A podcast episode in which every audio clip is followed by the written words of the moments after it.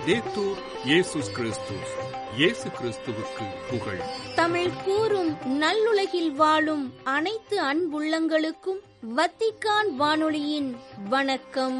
இறைவன் உங்கள் உள்ளத்தையும் இல்லத்தையும் தன் அன்பாலும் அருளாலும் அமைதியாலும் இன்றும் என்றும் நிரப்புவாராக.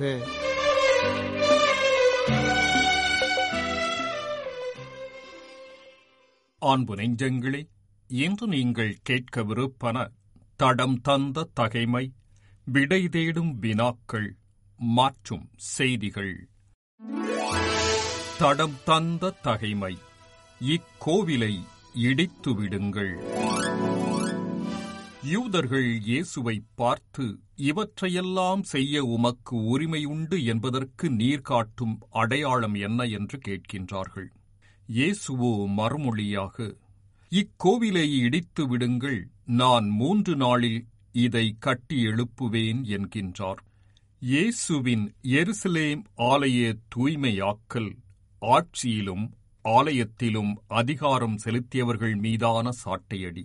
அவர் மேற்கொண்ட ஆலய தூய்மை ஆச்சரியத்தையும் அசாத்திய கோபத்தையும் அங்கிருந்தவர்களுள் உண்டாக்கிற்று. அதன் வெளிப்பாடே அடையாளம் கேட்டு கொக்கரித்தல். இறைவா கோடிகளை கொட்டி கட்டப்பட்ட உயர் கோபுர ஆலயங்களில் அல்ல ஒவ்வொருவரின் உள்மன நல் உணர்வில் நீர் வாழ்கின்றீர் என புரிய வரம் தாரும். விடை தேடும் வினாக்கள் என் தாய் யார் என் சகோதரர்கள் யார்? என் தாய் யார் என் சகோதரர்கள் யார் என்ற கேள்வியை இயேசு எத்தகைய சூழலில் கேட்டார் என்பது குறித்து கொஞ்சம் சிந்தித்துப் பார்ப்போம். இயேசுதம் சீடர்களாக பன்னிருவரை நியமித்தபின் வீட்டிற்குச் செல்கின்றார். பின்னர் கலிலியா பகுதிக்கு வந்தபோது மீண்டும் மக்கள் கூட்டம் வந்து கூடியதால் அவரும் சீடர்களும் உணவு அருந்தவும் முடியவில்லை. அவருடைய உறவினர் இதை கேள்விப்பட்டு அவரை பிடித்துக் கொண்டு வரச் சென்றார்கள். ஏனெனில் அவர் மதிமயங்கி இருக்கின்றார் என்று மக்கள் பேசிக் கொண்டனர். மேலும் எருசலேமிலிருந்து வந்திருந்த மறைநூல் அறிஞர் இவனை பேல் செபூல் பிடித்திருக்கின்றது என்றும் பேய்களின் தலைவனைக் கொண்டே இவன் பேய்களை ஓட்டுகின்றான் என்றும் சொல்லிக் கொண்டிருந்தனர். இத்தகைய பின்னணியில் இயேசுவின் தாயும் சகோதரர்களும் வந்து வெளியே நின்று கொண்டு அவரை வரச் சொல்லி ஆள் அனுப்புகின்றார்கள். ஏனெனில் அவரைச் சூழ்ந்து மக்கள் கூட்டம் அமர்ந்திருந்தது. தாயும் சகோதரர்களும் சகோதரிகளும் வந்திருப்பதை சிலர் இயேசுவிடம் சொல்ல அவரோ அவர்களைப் பார்த்து என் தாயும் என் சகோதரர்களும் யார்? என்று கேட்டு தம்மை சூழ்ந்து அமர்ந்திருந்தவர்களை சுற்றிலும் பார்த்து இதோ என் தாயும் என் சகோதரர்களும் இவர்களே கடவுளின் திருவுளத்தை நிறைவேற்றுபவரே என் சகோதரரும் சகோதரியும் தாயும் ஆவார் என்கின்றார். இதை ஒத்த ஒரு நிகழ்வை பிரிதொரு நேரத்திலும் பார்க்கின்றோம். ஒரு நாள் இயேசு பேச்சிழந்த ஒருவரிடமிருந்து பேயை ஓட்டியதையும் அதைத் தொடர்ந்து பெயில் செபூலை கொண்டு பேய்களை ஓட்டுவதாக எழுந்த புகார் குறித்தும் தீய ஆவி திரும்பி வருதல் குறித்தும் பேசியதை கேட்ட பெண் ஒருத்தி உம்மை கருத்தாங்கி பாலூட்டி வளர்த்த உம் தாய் பேறு பெற்றவர் என்று குரல் எழுப்பிக் கூறினார். இயேசுவோ இறை வார்த்தையைக் கேட்டு அதை கடைபிடிப்போர் இன்னும் அதிகம் பேறு பெற்றோர் என்கின்றார். முதல் நிகழ்வுக்கு ஒரு தெளிவான விளக்கம் கொடுப்பதாக இரண்டாவது நிகழ்வு உள்ளது. இங்கு அந்த பெண் எடுத்துரைக்கும் தாய்க்கும் இறை வார்த்தையை கடைபிடிக்கும் மனிதருக்கும் இடையேயான ஒப்பீடு இருக்கின்றதே ஒழிய யார் என் தாய் என்ற கேள்வி இல்லை. யார் என் தாய் என்ற கேள்வி பல்வேறு பிரிந்த சபைகளால் தவறாக புரிந்து கொள்ளப்பட்டுள்ளது.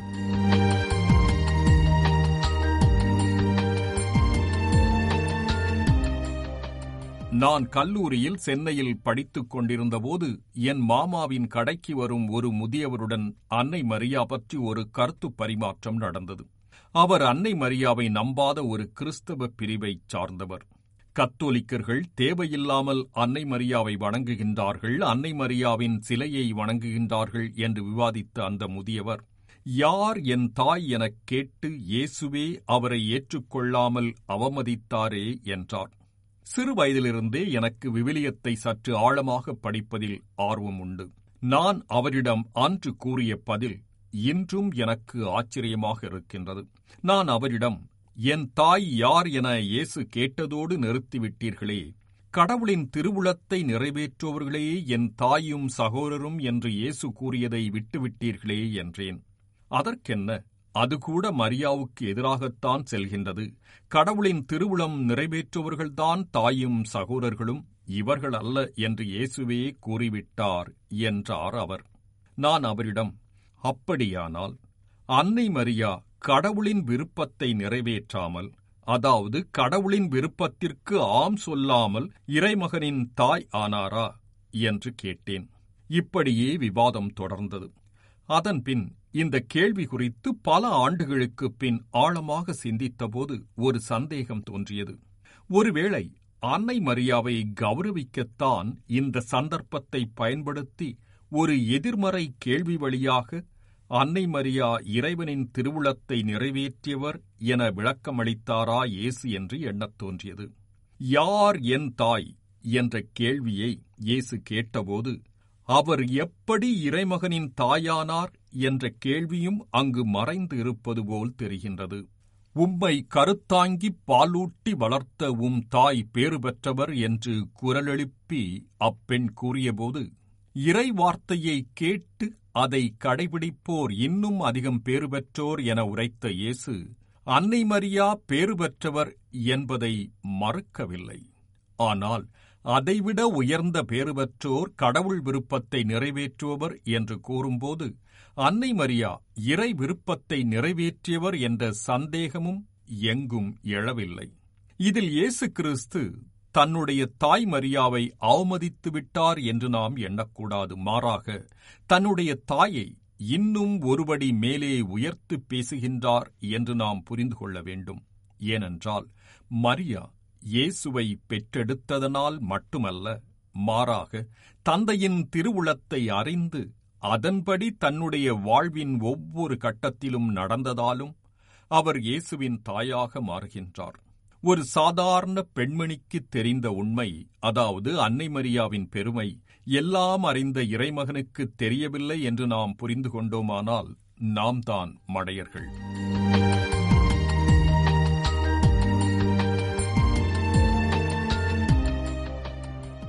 இறை வார்த்தையை கேட்டு அதை கடைபிடிப்போர் இன்னும் அதிகம் பேறு பெற்றோர் என்று இயேசு கூறும்போது மரியாவின் பேறு பெற்ற நிலை இப்போது இன்னும் ஒருபடி மேலே போகின்றது. இயேசுவை பெற்றதால் மட்டுமல்ல இறை திட்டத்திற்கு ஆம் என்று சொன்னதால் இன்னும் அதிகம் பேறு பெற்றவராகின்றார் இது முதல் எல்லா தலைமுறையினரும் என்னை பேறு பெற்றவர் என்பர் என்ற மரியாவின் இறைவாக்கு நிறைவேறுவதை இங்கு முதல் முறையாக காண்கின்றோம். இதனை முன்னிறுத்தியே இயேசு அளிக்கும் பதிலும் அமைந்திருப்பதை நம்மால் உணர முடிகின்றது. இந்த நிகழ்வு நமக்கு ஓர் உண்மையை மிக அழகாக எடுத்துக் கூறுகின்றது. அது என்னவென்றால் ஒருவருக்கு அவருடைய பிறப்பினால் அல்ல அவருடைய செயல்களால் அவர் வாழ்வினால் மட்டும் பெருமை சேரும் என்பதாகும். ஆப்ரஹாமின் வழிவந்தவர்கள் என்று சொல்லிக்கொண்டு எப்படியும் வாழ்பவர்களையும் விடவும் எந்த குலத்தில் பிறந்தாலும் இறைவார்த்தையை கேட்டு நடப்பவர்கள் இன்னும் அதிகமாய் பேறு பெற்றவர்கள் என்கின்றார். என்னை பெற்றெடுத்ததால் மட்டும் அன்னை மரியா உயர்ந்து விடவில்லை.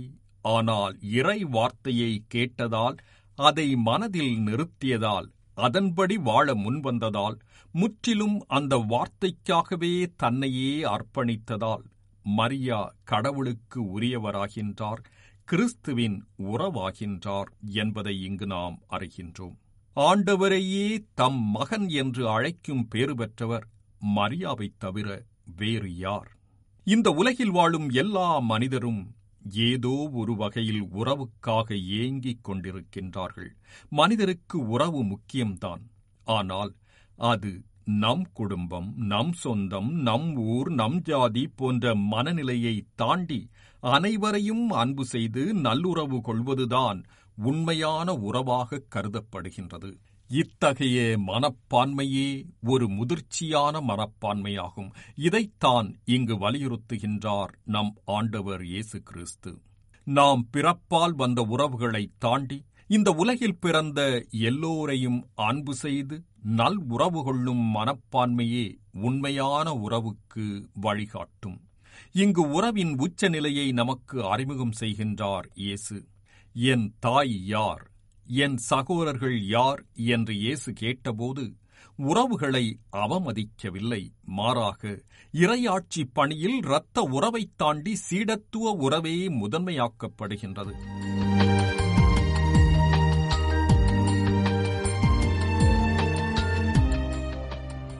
இயேசுவின் இந்த வார்த்தைகள் நமக்கு ஒரு சில உண்மைகளை உணர்த்துகின்றன. அதில் முதலாவது நாம் இயேசுவின் உறவினர் என்பதாலோ அல்லது கிறிஸ்தவர்கள் என்பதால் மட்டுமோ பேறு பெற்றவர்கள் ஆகிவிட முடியாது. மாறாக இறை வார்த்தையை கேட்டு அதன்படி நடக்கும்போதுதான் பேறு பெற்றவர்கள் ஆக முடியும் என்பதாகும். இப்போது இயேசுவின் வாழ்வில் நடந்த ஒரு நிகழ்வை மத்தையின் நற்செய்தி பத்தொன்பதாம் பிரிவிலிருந்து எடுத்துரைத்து இதனை முடிக்கின்றோம். தன்னை பின்பற்ற விரும்பிய செல்வரான இளைஞரிடம் இயேசு கொலை செய்யாதே விபச்சாரம் செய்யாதே களவு செய்யாதே பொய்ச்சான்று சொல்லாதே தாய் தந்தையை மதித்து நட. மேலும் உன்மீது நீ அன்பு கூறுவது போல் உனக்கு அடுத்திருப்பவர் மீதும் அன்பு கூறுவாயாக என்று கூறுகின்றார். அந்த இளைஞர் சென்றபின் இயேசு என் பெயரின் பொருட்டு வீடுகளையோ சகோதரர்களையோ சகோதரிகளையோ தந்தையையோ தாயையோ பிள்ளைகளையோ நில புலன்களையோ விட்டுவிட்ட எவரும் நூறு மடங்காகப் பெறுவர். நிலை வாழ்வையும் உரிமைப்பேராக அடைவர் என்று சீடர்களிடம் கூறுகின்றார். தாய் தந்தையை மதித்து நட என உரைக்கும் இயேசுதான். சிறிது நிமிடங்களிலேயே என் பெயரின் பொருட்டு தந்தையையோ தாயையோ விட்டுவிட்ட எவரும் நூறு மடங்காக பெறுவர் என்பதை கொஞ்சம் ஆழமாக சிந்தித்துப் பாருங்கள். இப்போது என் தாய் யார் என இயேசு கேட்ட கேள்வியையும் இணைத்துப் பாருங்கள். முழு உண்மையும் விளங்கும்.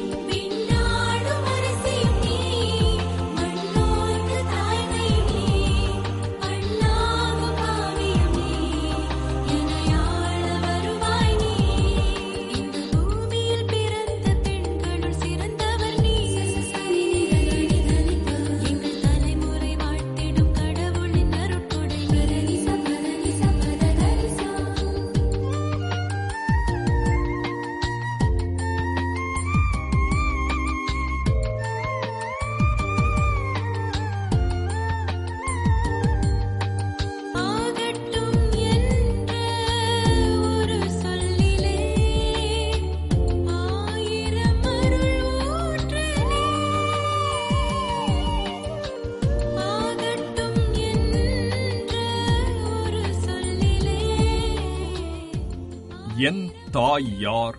என் சகோதரர்கள் யார்? என்ற தலைப்பில் விடை தேடும் வினாக்கள் நிகழ்ச்சியை இன்று உங்களுக்கு வழங்கியது வத்திக்கான் வானொலி.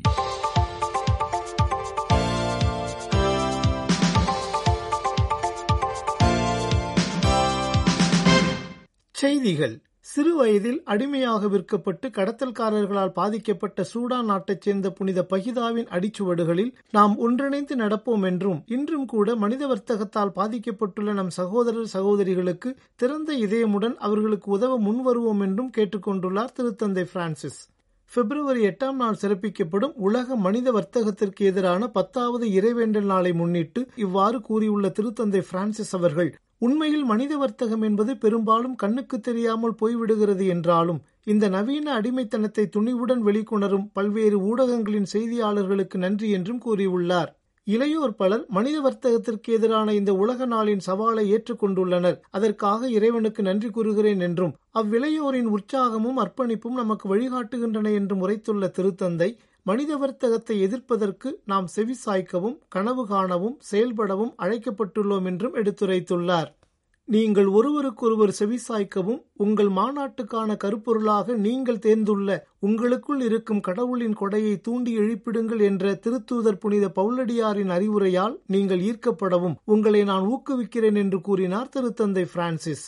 உரோமையில் உலக அருள்பணியாளர்களுக்கான ஐந்து நாள் கூட்டம் தொடங்கி நடைபெற்று வரும் வேளை பிப்ரவரி எட்டு வியாழனன்று வத்திக்கானின் புனித ஆறாம் பவுலரங்கில் அவர்களுக்கு வழங்கியுள்ள எழுச்சி உரையில் இவ்வாறு கூறியுள்ள திருத்தந்தை உங்களுக்குள் இருக்கும் கடவுளின் அந்த மங்காத கொடையை உயிர்ப்பிக்கவும் அதன் திருப்பொழிவை மீண்டும் கண்டுபிடிக்கவும் அதன் சுடரை மீண்டும் பற்றி எரியச் செய்யவும் உங்களை கேட்டுக்கொள்கின்றேன் என்றும் விண்ணப்பித்தார்.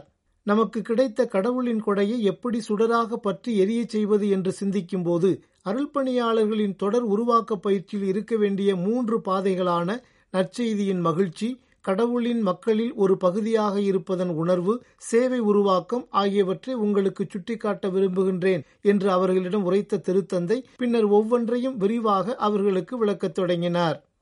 இறைவேண்டல் ஆன்மீக சிந்தனைகள் மற்றும் செயலின் வழியாக திரு அவைசார் குழுமங்களின் வாழ்க்கை மற்றும் வளர்ச்சிக்கு பெண்களின் இருப்பு மற்றும் பங்களிப்பு திரு அவையை எப்போதும் வளப்படுத்திய உண்மைகளாகும் என்றும் உண்மையில் இவை அதன் அடையாளத்தை உருவாக்குகின்றன என்றும் கூறியுள்ளார் திருத்தந்தை பிரான்சிஸ். ஹான்ஸ் உர்ஸ்வான் பல்தசாரின் கொள்கைகள் பற்றிய விமர்சன மதிப்பீட்டுடன் வெளிவந்திருக்கும் making the church less masculine என்ற நூலிற்கு எழுதியுள்ள முன்னுரையில் இவ்வாறு கூறியுள்ள திருத்தந்தை ஆயினும் கூட குறிப்பாக உலக ஆயர்கள் மாமன்ற தயாரிப்பு மற்றும் கொண்டாட்டத்தின் போது திரு அவையில் பெண்களின் குரலுக்கு நாம் போதுமான அளவு செவிசாய்க்கவில்லை என்பதையும் அவர்களிடமிருந்து திரு அவை இன்னும் நிறைய கற்றுக்கொள்ள வேண்டும் என்பதையும் உணர்ந்தோம் என்றும் கூறியுள்ளார்.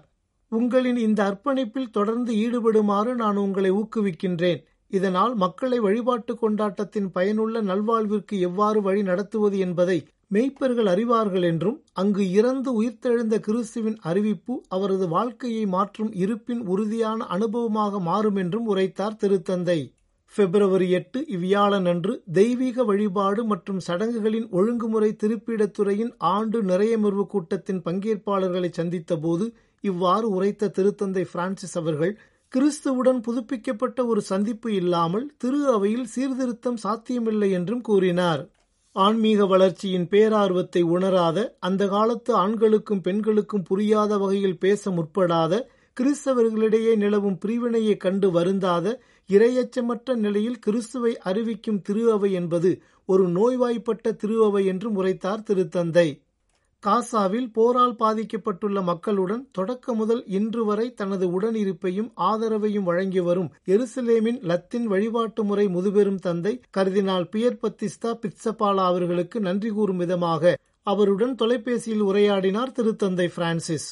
இத்தொலைபேசி அழைப்பின் போது காசாவில் உள்ள திருக்குடும்ப கத்தோலிக்க பங்கு தளத்தில் உள்ள போரால் பாதிக்கப்பட்ட மக்களுக்கு தனது ஜபத்தையும் அக்கறையையும் வெளிப்படுத்தினார் திருத்தந்தை. கருதினால் பிட்சபாலா அவர்களுடன் திருத்தந்தை பிரான்சிஸ் அவர்கள் மேற்கொண்ட அண்மைய தொலைபேசி அழைப்பு பிப்ரவரி ஏழு இப்புதன்கிழமை அதிகாலையில் நிகழ்ந்தது. இத்தொலைபேசி உரையாடல் முக்கியமாக இப்பங்குத்தளத்தில் உள்ள மக்களின் தற்போதைய நிலையை மையப்படுத்தியதாக இருந்தது. புனித பைதாவின் நினைவு நாளில் பொய்யான வாக்குறுதிகளால் ஏமாற்றப்பட்டு பின்னர் சுரண்டல் மற்றும் முறைகேட்டிற்கு ஆளாகியுள்ள நமது பல சகோதரர் சகோதரிகளை நினைவுகூறுவோம் என்று கூறியுள்ளார் திருத்தந்தை பிரான்சிஸ்.